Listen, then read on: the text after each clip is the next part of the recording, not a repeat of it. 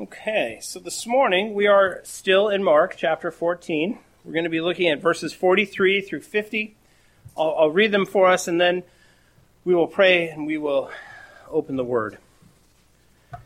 And immediately, while he was still speaking, Judas came, one of the twelve, and with him a crowd with swords and clubs from the chief priests and the scribes and the elders. Now the betrayer had given them a sign, saying, The one I will kiss is the man. Seize him and lead him away under guard. And when he came, he went up to him at once and said, Rabbi. And he kissed him. And they laid hands on him and seized him.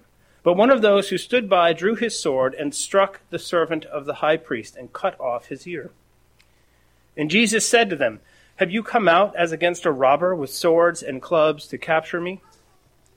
Day after day I was with you in the temple teaching, and you did not seize me, but let the scriptures be fulfilled. And they all left him and fled. And a young man followed him, with nothing but a linen cloth about his body. And they seized him, but he left the linen cloth and ran away naked. This is the word of the Lord. Let's pray. Father, we thank you so much for bringing us into your courts, into your throne room, to the very throne of grace where Christ sits. We pray, God, as we open your word today, that you would open our hearts and minds to comprehend it, that you would give us a deep understanding and an even deeper love for the, for the one who stood for us, the one who stood when everyone else fled. The only honest man, the only good man, the only courageous and determined man was handed over. And he was handed over for us. We pray, God, that we would come to really and truly and fully understand what that means, and that it would shape our hearts and our minds and our affections. We thank you and we praise you, and amen. Now, I mean, it's no surprise to most of us that we live in extraordinarily dangerous times. Dangerous times for women, dangerous times for their babies in the womb. We live in dangerous times, times for marriage and for family and for biblical standards. We live in dangerous times for science and reason. I don't know if you saw it, but my favorite Congresswoman, AOC, recently tweeted she could not believe that they put the vice president in charge of uh, the coronavirus scare because he doesn't believe in science. Uh, Ted Cruz very quickly retweeted and said, "Okay, what, what you, you, he doesn't believe in science. Do you believe in science? What's a Y chromosome?" Ooh. yeah, Ted Cruz. I was, I was I've never been a bigger Ted Cruz fan. But it's true. We live in, in a time that's very dangerous for, for reason, for common sense, for science, regardless of how much they worship science. The last few presidential campaigns, the instability of globalism as a sustainable political philosophy, they've been trying it for 30 years, it's not working. Now, most recently, the coronavirus. These are all examples that we live in times of great fear, where people are all too willing to hide, to run, to flee. John Calvin said the more outspoken a person is in his contempt of God, the more startled he will be by the sound of leaves falling from a tree. That's good. And we live in times defined by cultural contempt for God. Indeed, the melting of ice causes catastrophic pessimism and fanatic frenzy, doesn't it? Drip, drip, drip goes the ice caps. And you can just hear the hysteria rising faster and higher than the temperature. And so the question is where are the valiant? Where are the strong? Where are the determined? Where are the courageous? Where are the valiant? Now, valiant is not a word that we are common commonly using these days. It's a very old word. It's a, it's a compound virtue, really.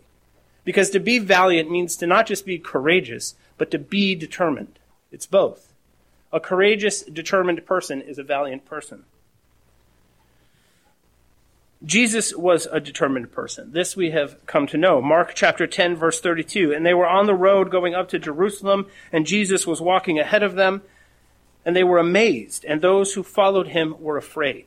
He was so determined to go to Jerusalem. He was so determined to get there that it frightened the people that followed him. He was frightening in his determination. Right? If our wives and our kids could only be frightened by our determination. his determination was so intense it frightened his friends and his followers. Valiant people are courageous despite their fears and determined at all costs to obey regardless of the dangerous circumstances that surround them. The valiant are also courageous. C.S. Lewis is helpful here because he defines, defines courage as not simply one of the virtues, but the form every virtue the form of every virtue at the testing point. Right? We tend to think of courage as a virtue. It's not. It, it, courage is the form of every virtue at the testing point which means at the point of highest reality. Courage is the testing of virtue, and we have seen Jesus' virtue tested time and time again. He stood up to Satan's temptations in the desert valiantly. He stood up valiantly to demons, legions of demons, and legions of rabbis and scribes and lawyers. Jesus touched lepers without fear. How? Who can touch a leper and not get leprosy? And yet he did it. He was not afraid of the leprosy. Jesus slept through storms that he then quieted with a word. He was so valiant that a storm in a little boat out on the water, far from land, it didn't frighten him. He slept. He slept comfortably. They had to wake him up. And then what did he do? He looked at the storm and said, Be quiet. And it was quiet.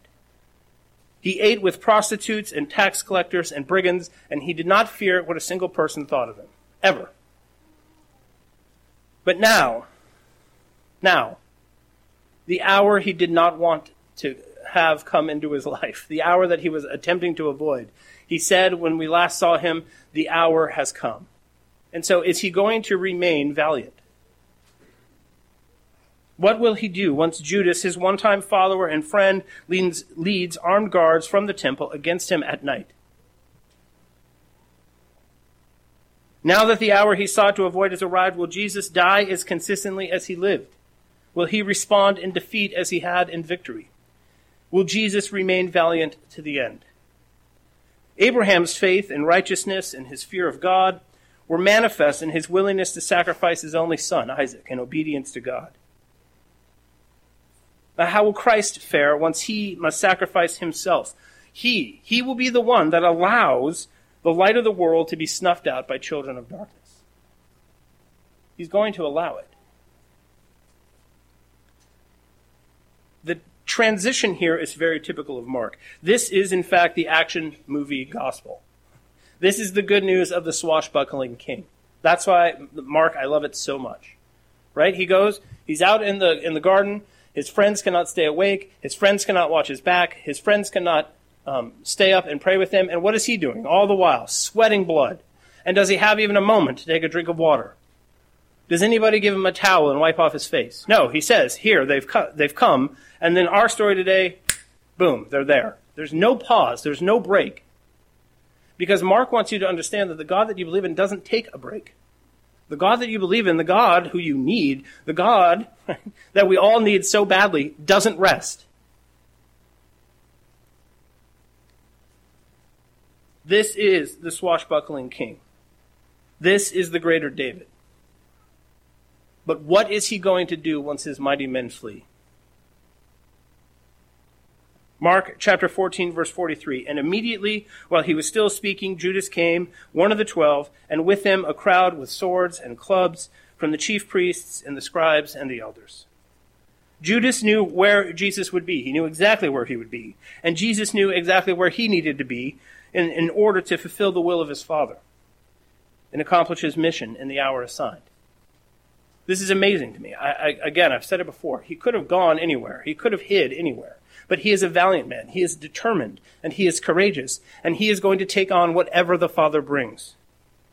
The group conspiring against Jesus in the first few verses back at the beginning of Mark 14, they have seen their plans through the Father has also seen his plans through, as Jesus says. This is what has been written. This is what was arranged, and this what was, is what was foretold. Jesus has been telling his disciples since chapter 8. This is what's going to happen. They are going to turn me over to wicked and vile men.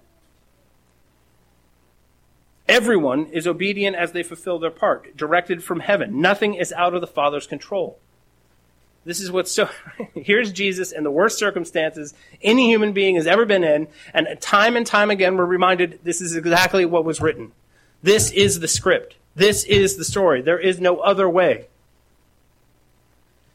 Now, the clubs that these men carried were meant for rioters, like riot police batons. Have you ever seen those? My dad was a um, policeman, and I always loved it when there was a um, some sort of out of control crowd downtown because then my dad would put on this cool helmet and this shield that was the size of him and this stick that was huge. He looked like Donatello from uh, Teenage Mutant Ninja Turtles. It was amazing. And and this stick was huge. And he would sometimes swing it like a baseball bat if he needed to. It was a crowd control weapon, less than lethal crowd control weapon.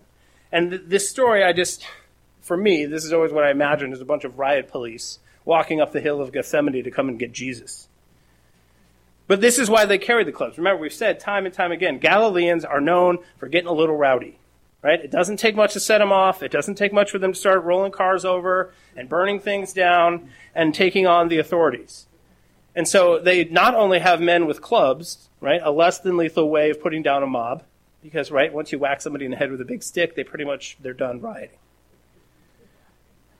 They also have soldiers. They have soldiers. They're, they are willing to put people down. They aren't willing to just break up the mob. They are willing to slaughter these people if they need to. This is how badly they want to get at Jesus.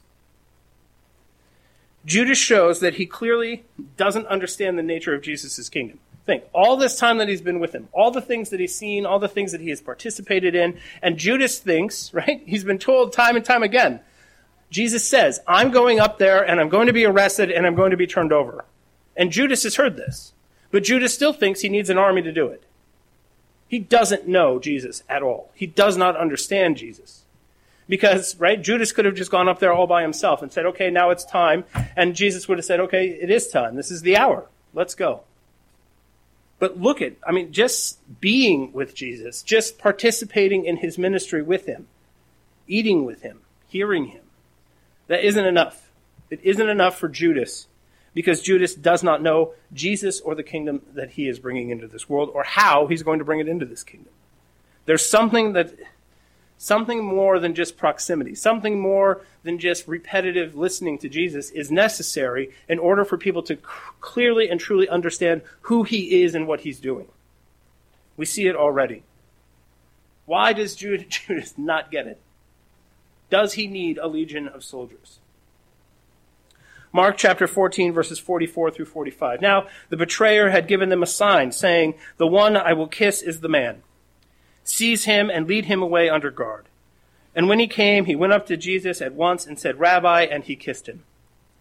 They needed a prearranged signal. It's dark outside, and there are a lot of people milling around. They don't want to get the wrong guy. In fact, it's very interesting. They show no interest in arresting anyone else.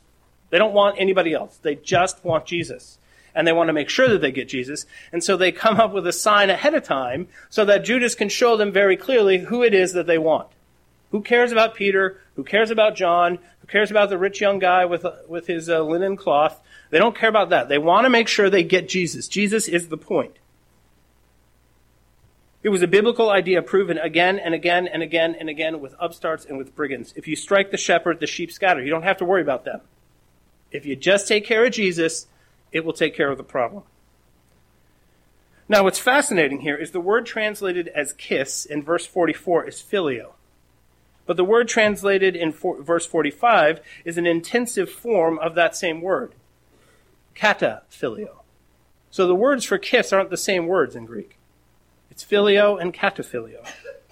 Now, the Greek lexicon defines this word, kataphileo, as to kiss fervently or affectionately. Now, I know, guys, I love my buddies, but I would never kiss any of you passionately or fervently. Byron's friend was just in town and made us all a little uncomfortable because they they kissed affectionately. But I mean, once you you know once you work in a mine with somebody, I think like my dad, like he you know he'll occasionally see an old partner and, and it's like I, my dad hardly kisses me, but he'll kiss that guy, right? I mean, once you go through a certain level of fear and turmoil. So for me, there's always just a little bit of cultural uh, to this whole scene. Because I'd be like, okay, guys, the one I walk up to and shake his hand vigorously, that's the guy. Get him. right? Cultures are so weird. I mean, this is this is apparently not a problem that Judas is going to walk up and kiss Jesus, right? In our day, we'd be like, "Whoa, homo!" Like, right? We'd make it. A, we'd go in a totally different direction. But but for these men, they have no problem, right? Judas walking up, he's spent all this time with Jesus, and to give him an affectionate and passionate kiss, hopefully not on the mouth. I don't actually know, right? But but this is weird for nobody. It's not strange in any way. Now, this word is one that we've seen we see used in other parts of the New Testament. In Acts chapter 20, after Paul's distressing farewell speech to the Ephesian elders, in which he tells them, You will never see me in this world again. These men that he lived with for many years, he, he gives them one last rah rah speech, and at the end of it, everyone is weeping, everyone is crying, and it says that they, they hold on to him and hug him and embrace him and weep upon him and kiss him. And that's the word that is used here, kataphileo, because their passionate love for Paul and, and this understanding that they, are, they will not see him this side of heaven again. That is how this word is used. People who love one another, people who, who respect one another, people who are in, a, in the same family, the same mission, the same, right? They, are, there's unity and oneness here. And this is how they define the kiss that Judas gives Jesus. That alone is shocking. In the Garden of Gethsemane, it is a kiss of horror. It is hypocrisy with a vengeance. Judas callously prostitutes one of humanity's most sacred symbols of love. He doesn't just say, I will go up and hug him. He comes and he makes it, right? This word means he makes this giant show out of the love that he has for Jesus. Now, Exodus 23:19 says, "Do not boil a kid, which is a baby goat, in its mother's milk." And this biblical principle is that you don't use the means of life for death. Judas is using a sign of love and of life as a sign of death and destruction. And, and it is a great evil. It is grotesque in every simple in, in every sense of the word. It is a grotesque and horrid thing that he is doing here. Judas's lips are literally as near to Christ as intimacy allows two men, and yet his heart is as far from God as any person's heart has ever been or ever will be, I firmly believe. It's a horrid thing that he's doing. So, what is Jesus' response? How does he react to this? Unfortunately, we have to go to Matthew, right? I like to keep in Mark, but for this, we're going to go to Matthew chapter 26, verse 50. What is it that Jesus says to him? Friend, do what you came to do. Friend, do what you came to do. Why friend? Jesus calls Judas in this moment of all moments, friend. The scandalous reality about Jesus is that he is the friend of sinners. How else could he be your friend? How else could he be my friend? How else could he be any man's friend? Jesus loves his enemies. If you've ever wondered what exactly does it mean that Jesus loves his enemies, here you go. The man is, Judas comes to him with the signs of love and life and uses them as signs of death and destruction. And Jesus' only response is, friend, do what you came to do. He's encouraging him. Jesus honors the friendship even after Judas shows how unworthy of it he is. Jesus maintains the friendship even when Judas has not. The courage and the nobility in this, the valiant approach that Jesus takes to this whole scene is remarkable. How many of how many of us keep honoring our friends and the friendship long after they've proven they are unworthy of it? How different from you and I who feel entitled to our elitism, our bitterness, and our hatred for people. How different Jesus is from those who unfriend people for their political views. And by unfriend, I mean on Facebook, right? How dare you be a liberal? How dare you be a progressive? How dare you be a conservative? Oh my gosh, you like the 49ers.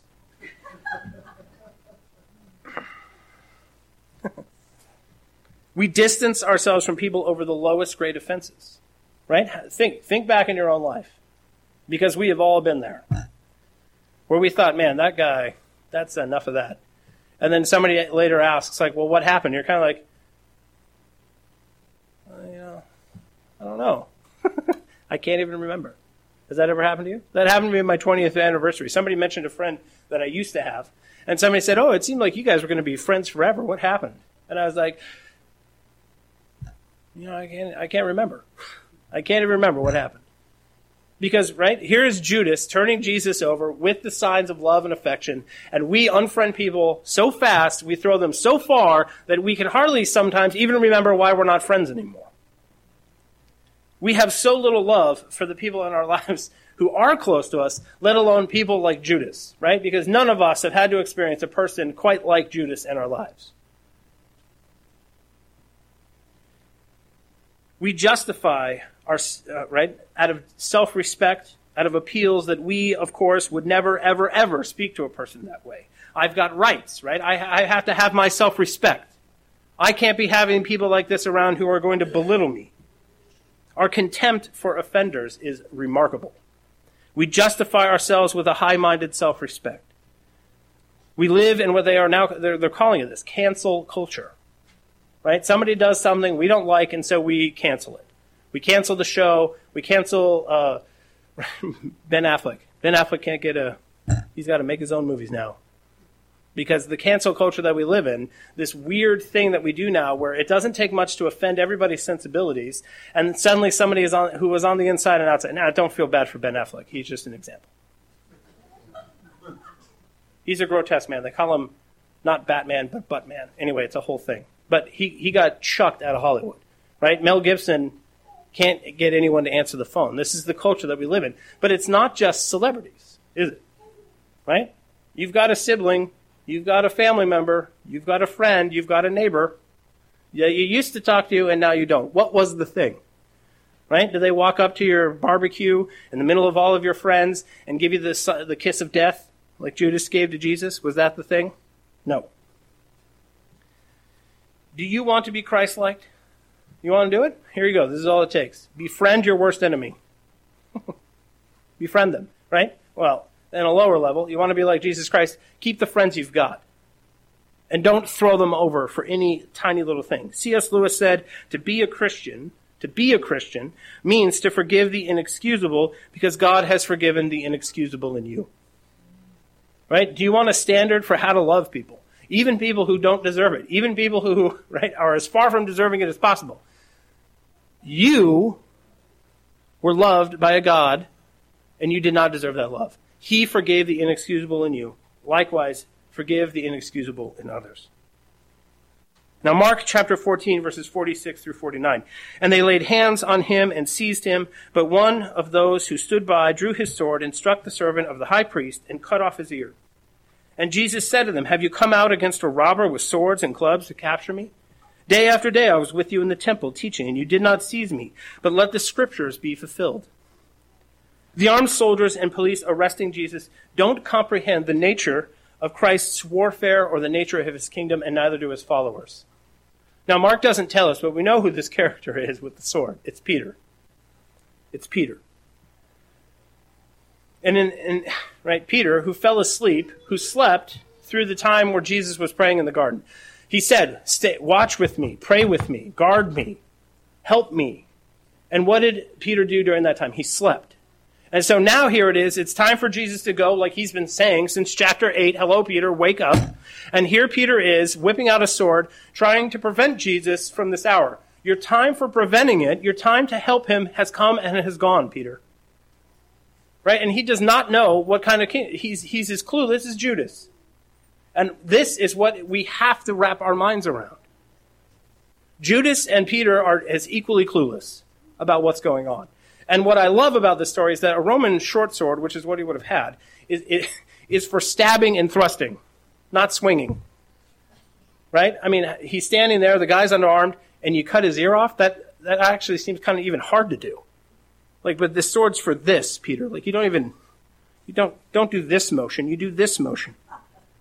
And he doesn't even know, and so, right? He doesn't know what the sword is for. He doesn't know what the hour is. He clearly is a buffoon who does not know what he's doing. But to put him over here in this category and Judas over there in that category is wrong. The people that were following Jesus, there's this proximity, this closeness, this nearness to him. All this time they spent with him is clearly amounting to what? Not a deep understanding.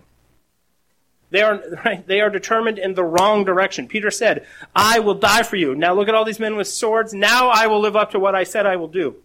And Jesus says, hey man, you missed your opportunity because the sword of the Spirit in prayer was what I, is when I needed you. I don't need you now.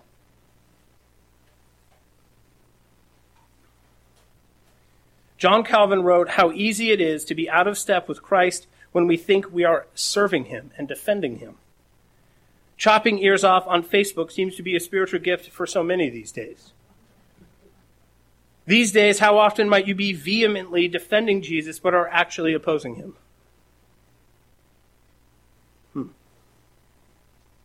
Wielding the sword of the word badly. right? The sword of the word, right? Philippians is for this, not this motion. Right? How, he calls the word a sword, and how often are we slashing when we should be thrusting? We attack with the weapons of this world instead of the sword of the Spirit in prayer. How often do we think we're defending someone who doesn't need our defense when in, in reality we are opposing him? John Calvin, again, this is a John Calvin rich sermon. Those who are forced by restlessness or excessive worry to put out their hands to forbidden measures against trouble are certainly renouncing the providence of God. Pardon me. Let me read that again. Don't worry, I don't have coronavirus. I have Guinness virus. Thank you. You got that. Those who are forced by restlessness or excessive worry to put out their hands to forbidden measures against trouble are certainly renouncing the providence of God. There are things that we are trying to do to control our circumstances, like Covey was talking about this morning, and what we end up doing is the, is the very opposite of obedience, which is attempting to thwart the, the Word of God, the will of God. Maybe that atheist cousin on Facebook is there so that you can fulfill the Great Commission and not score cheap points with people who already agree with you. Maybe the point isn't, right, of that brother in law at the Thanksgiving dinner Maybe the point is not for you to appear like a spiritual warrior suddenly in front of all of your Christian family members. Jesus doesn't need you to defend him. He doesn't. He never ever does. This is not Allah that we serve, right? Let the lion out of the cage is what I always say. Don't get in and don't get in his way. Let the lion out of the cage. You want, right? Get on your knees and pray that God would descend on the person, that he would come by the power of his spirit. Let the lion out of the cage and get out of the way. He doesn't need you to defend him. May the Lord teach us to seek his warfare his way, loving those who have wronged us, seeing him at work in the circumstances and people around us. Now, the soldiers have come out at night to arrest one who spoke every day in public, and they could have taken him at any time they wanted. Why? Why are these men coming at night? Why are they coming in dark? Why are they coming in great numbers? And it's because they are afraid. Their leaders are afraid, and so they are acting out of fear. Mark chapter 14, verse 1 through 2. It was now two days before the Passover and the Feast of Unleavened Bread, and the chief priests and the scribes were seeking how to arrest him by stealth and kill him. For they said, Not during the feast, lest there be an uproar from the people. Because the people is the source of their power. The people is the source of their wealth. The people is the source of their control. Because when the people are following the way of Moses, they're in control. So the last thing they want to do is go and arrest Jesus in the middle of the day and set off the crowds. Remember, it's Galileans, they're a wild bunch. They don't want that. They're afraid of that because they don't want to unsettle their, right, their primary voting block. They need those people. And so they come at night. These men are afraid. And here's Jesus standing there and they've got clubs and they've got swords. What are they afraid of?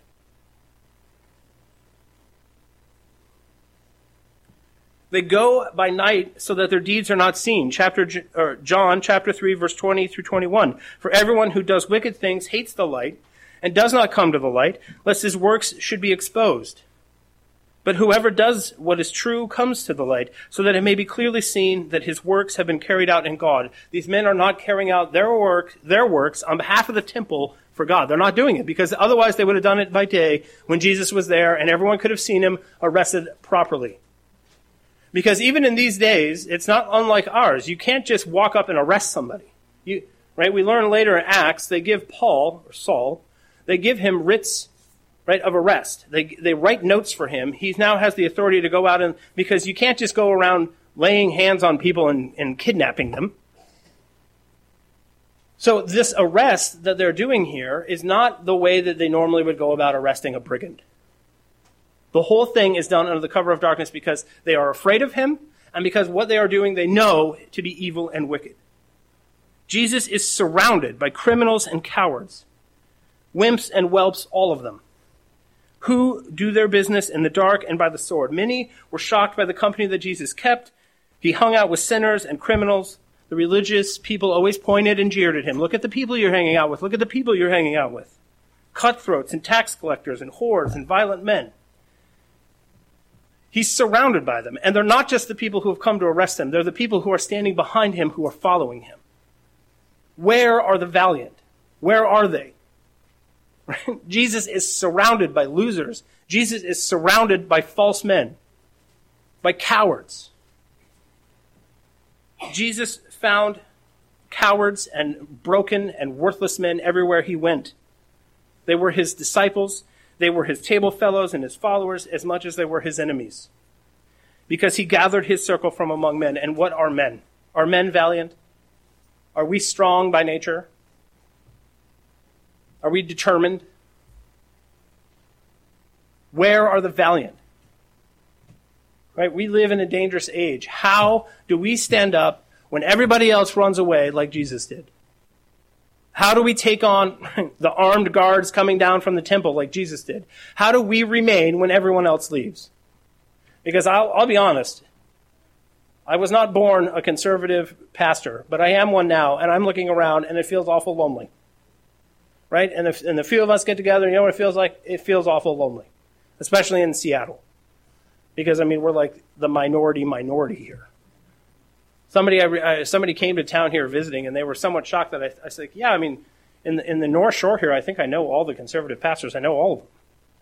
I've met them at least. I know their names." They're like, "How is that even possible? This area is huge." I was like, "Yeah." right, but then right? So often I look around and say, Where are the valiant? as I'm like sneaking out the back door. yeah, where are the valiant? Go get them, guys. Jerry?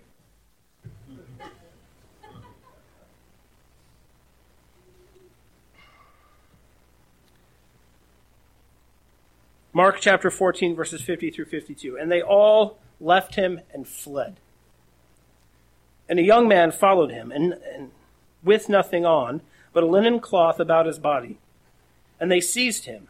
But he left the linen cloth and ran away naked. it's just such a weird thing to put in. Now, Mark, aware of how out of keeping Peter's behavior was, didn't identify him as one of Jesus' followers. He simply said one of the bystanders, right? Peter is such a loser that he's not, not even a disciple or a follower at this point, he's just a bystander. That is hilarious. Like I didn't even think about that until a commentary pointed out, and I was like, "That is funny right there." He's right. He's degraded himself to just being uh, like an eyewitness bystander, just some guy that happens to be in the crowd. In similar fashion, in verse 50, Mark describes the disciples running away, but doesn't call them disciples. He just says they all left him and fled. They are not behaving as disciples of Jesus Christ ought to, and so Mark refuses to honor them with the title of disciple. They are no longer his disciples. Right? This is important for us to understand. They are not his followers any longer. They have fled. Tradition holds that the young man fleeing naked was Mark himself. And now this is very interesting. Now, I also have to point out that I can prove, like, beyond a reasonable doubt, nothing of what I'm about to say on this point. Tradition is held at its mark. I like, I, I, it, it, makes sense. I, I, like things that make the most sense, right? They, they, clarify as many verses as possible. uh, we can't in any way, shape, or form prove that this was Mark. But the other gospel stories don't mention this incident at all, and that alone is an interesting fact. Why would Mark put this story in here? Especially if he was the rich young ruler who was told to leave everything, right? When he, by the time he finally leaves everything, it's not to follow Jesus, it's to run away. So that alone is funny. I think that's funny all by itself. But Mark is known to have been a resident of Jerusalem. Acts chapter 12, verse 12, he owns a home there. It is uh, his house, actually, in which tradition holds that Jesus celebrated the paschal meal. He was already familiar with Jesus. This is why they had the prearranged signal. Remember? The man with the water jar, follow him. Talk to the homeowner. The homeowner would have been Mark's father. If the young man was indeed John Mark, his anonymity here is perfectly explicable. If he left his home quickly, it explains why he didn't wear the usual woolen undergarments that most people did. Right? If he they have a meal. Oh, Jesus is going out to camp in the woods. I want to go with him. And so what he does is he just grabs a linen cloth and throws it on like a big robe. And he doesn't have the usual clothes on underneath. The other thing is linen is very expensive for a couple of reasons. One of them is it's very hard to dye it, which means poor working class people don't wear it. Because if you're wearing white all the time and you work in the fields, that's not going to work. So rich people wore linen. And if Mark is the rich young ruler, you see the logical co- connection here. Only the wealthy wore it. it was conveniently at hand to throw on and go out in haste for the rich young ruler who has yet to give up all he owns, right? He still has the linen. He hasn't yet given it up. It might, it is true, be any other youth and not Mark, but if so, it is hard to see either the reason for the episode's inclusion in the Gospel of Mark or who else it could have been. Now, if it was Mark, then he himself was an eyewitness to the transactions in Gethsemane. Whether or not it's Mark, however, the imagery is striking going back as far as Genesis 3. Like Adam and Eve, the disciples are metaphorically, and in this case literally, hiding their naked shame in the garden, right? Mark, or this individual, this young man, is barely covering himself up. All it takes is one guy to reach out and grab his clothes and rip it off of him, right? He's got like fig leaf clothes on. That's, that's what they're saying here. Mark associates nakedness, which is an image of shame, with anyone who abandons Jesus. Right? Here's a naked person running away, fleeing Jesus. And, and they are all naked who are fleeing Jesus because they are all, or should be, ashamed of themselves. They've been uncovered. Their, their moral standing, their valiant, right? Their valiant character or not has been revealed now. They are standing naked for all of us to see them and judge them. But there is a deeper meaning here. Okay? And this is, this is where this whole story and the inclusion of this suddenly makes sense. The Greek translation of the Old Testament, the Jewish Apocrypha, and the writing of the Jewish historian Josephus, all in Greek. Okay, this Greek term that Mark uses for young man designates one who is exceptionally valiant, strong, faithful, and wise. The word that he uses for young man isn't just some young guy. It's a word that they use for somebody who is exceptionally valiant, exceptionally strong, exceptionally faithful, and exceptionally wise. Now you see it even in what he does. I'm going to go back to my father for a moment because when, you, when you're trying to break up a riot, when you're trying to break up people, they have the sticks and they just push everyone back. They're not interested in arresting anyone. They just want them to move. Now, anyone who stands their ground, they will take into custody. So all of the other disciples have fled, but there's one man valiant enough to, to stay when everyone else flees. Right? They haven't attempted to arrest anybody else but Jesus. And this man is so close to the kingdom of heaven, he almost, unlike everybody else, gets arrested too. The only reason they reach out to get him is because he hasn't fled when everyone else has fled. But once they put out their hands to take him like they did Jesus, he get right it's like Peter trying to walk on the water. He almost does it. And this man almost does it. But he, he flees. Right? So this valiant man, the last one standing besides Jesus, this one who's exceptionally wise and exceptionally strong, in the end, he runs away too. And he's so terrified that he'll do it without his clothes. Now, this detail points to Amos chapter 2, verse 16, where the prophet describes a day of judgment so fierce, so terrible, so horrifying that he who is stout of heart among the mighty shall flee away naked in that day, declares the Lord.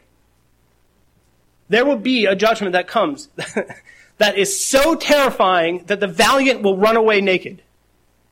That's why Mark included this in this story. There are no valiant men. There are no determined men. There are no strong men, no courageous men, no brave men except one. Right? And how desperately do our wives need us to be brave? How desperately do our wives want, need us to be strong? How desperately do we need to raise strong and fearsome boys in this age in which we live? But are there any, any fierce, strong, determined men amongst us? Eh, it's a sliding scale.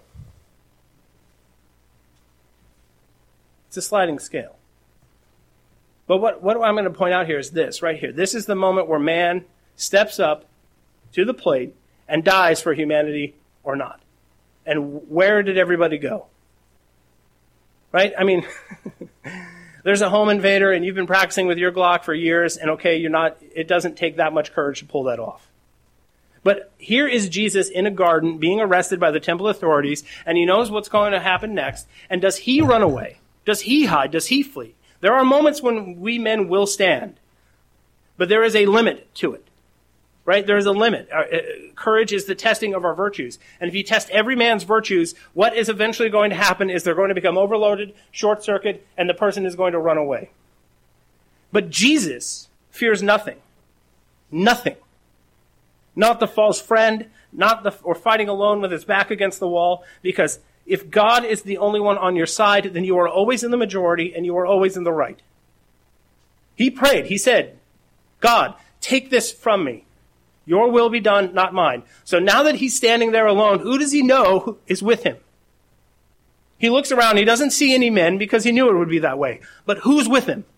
God the Father is. And if God the Father is with you, you are always in the majority and you are always in the right. Jesus doesn't fear men with swords or clubs. He doesn't fear Satan armed with death. He fears nothing but the Father. And the fear, that awe, that holy awe, that acknowledged weakness of flesh that seeks help from above, that is the source of Jesus' power. That is what makes him a valiant man. Remember, this is the God man. He didn't just come down from on high in all of his glory and all of his power and all of his might and do the things that he did. He came as a weakling. He came like you and I into the world.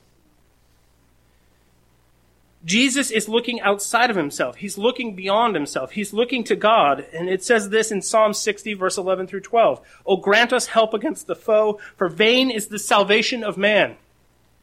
With God we shall do valiantly.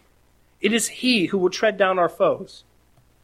God is valiant, and it is he who treads down the foe. Man couldn't, and man can't. In Mark chapter 1, the Spirit of God descended on Jesus and immediately did what? Right? God is valiant. God will destroy his, his foes. Valiant people are determined. Valiant people are courageous. The Spirit of God, the valiant one, descends on Jesus, and what's the first thing that he does? Well, let's, let's take this virtue out for a test drive, baby. The Spirit of God descends upon him, and does he fight all kinds of battles and come to Satan at the end? No. the Spirit of God descends upon him and he says, Bring me the toughest man you got. And it's immediate, right out in the garden. Bring me Satan. That is a valiant man. Not a man who has to do it in increments. Not a man who has to do it in little, how do you eat an elephant? Little bites.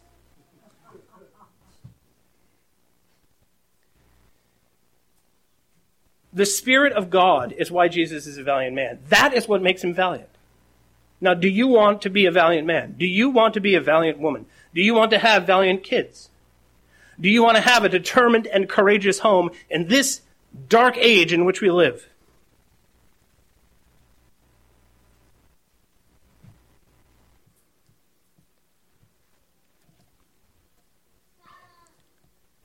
Do you want it?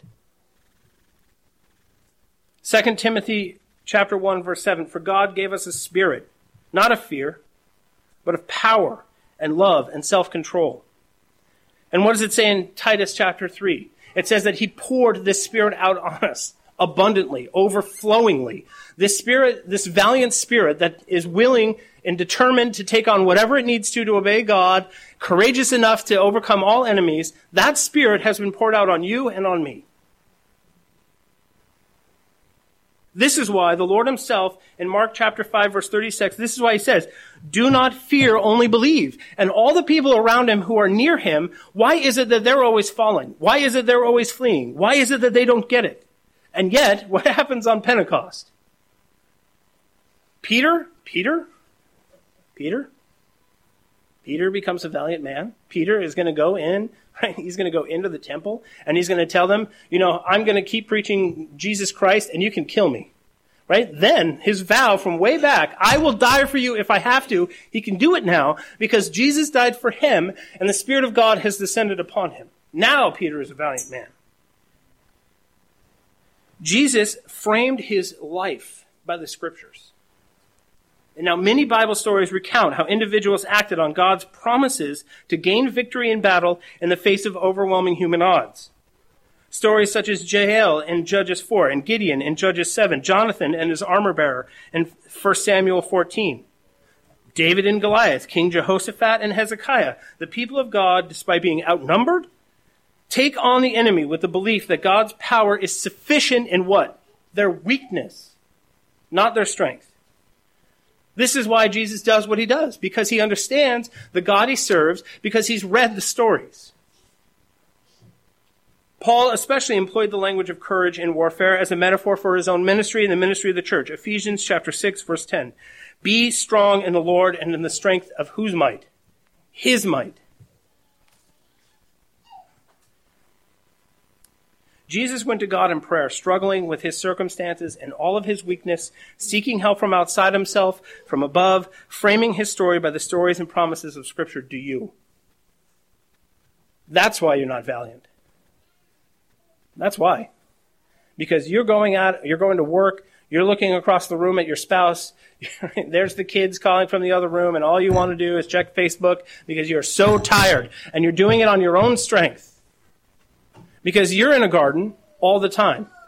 Is it a garden of obedience or disobedience? Do you want to be valiant? It's not going to come from inside of you. It's going to come from outside of you. It's going to come from above. And ladies and gentlemen, it's already here. I just made a big mistake. Sorry, Charles Spurgeon. He is already here. Because the Holy Spirit is not an it. He's a he. Do you want to be valiant? Do you want valiant children? Do you want to have a courageous and determined home in this dark age in which we're living? Because I'm telling you right now, the culture needs it badly. But we're people who spend a lot of time with Jesus, seeing, right? We've seen salvation come to the people around us. We're, we're with them all the time, and we think that the proximity is going to be the thing that gets us over the hump. But being near him isn't enough. Having his spirit is what we need. And there's only one way to get that, and that's going to him. Now, you have it already. So half the work is already done. Now all you, now all you gotta do is every time you're tempted, right? Every time courage is the temptation of all your virtues. Every time your virtue to stand strong, every time your virtue to be honest, every time your virtue is to love the unlovely and to keep friending the people who don't deserve your friendship. Whenever those moments come, it's the Spirit of God who's going to get you through, not yourself. Do you want to be valiant? You're halfway there. Right? You're halfway there. The Spirit of God has descended and dwells upon you.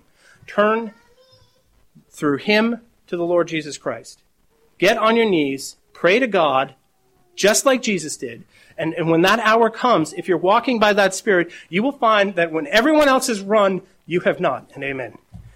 Father, we thank you so much for the Spirit, your Spirit, that has descended upon us and emboldened and, and strengthened us. Lord God, we um, are surrounded by circumstances that fill us with fear and anxiety. We are surrounded by weak, false men.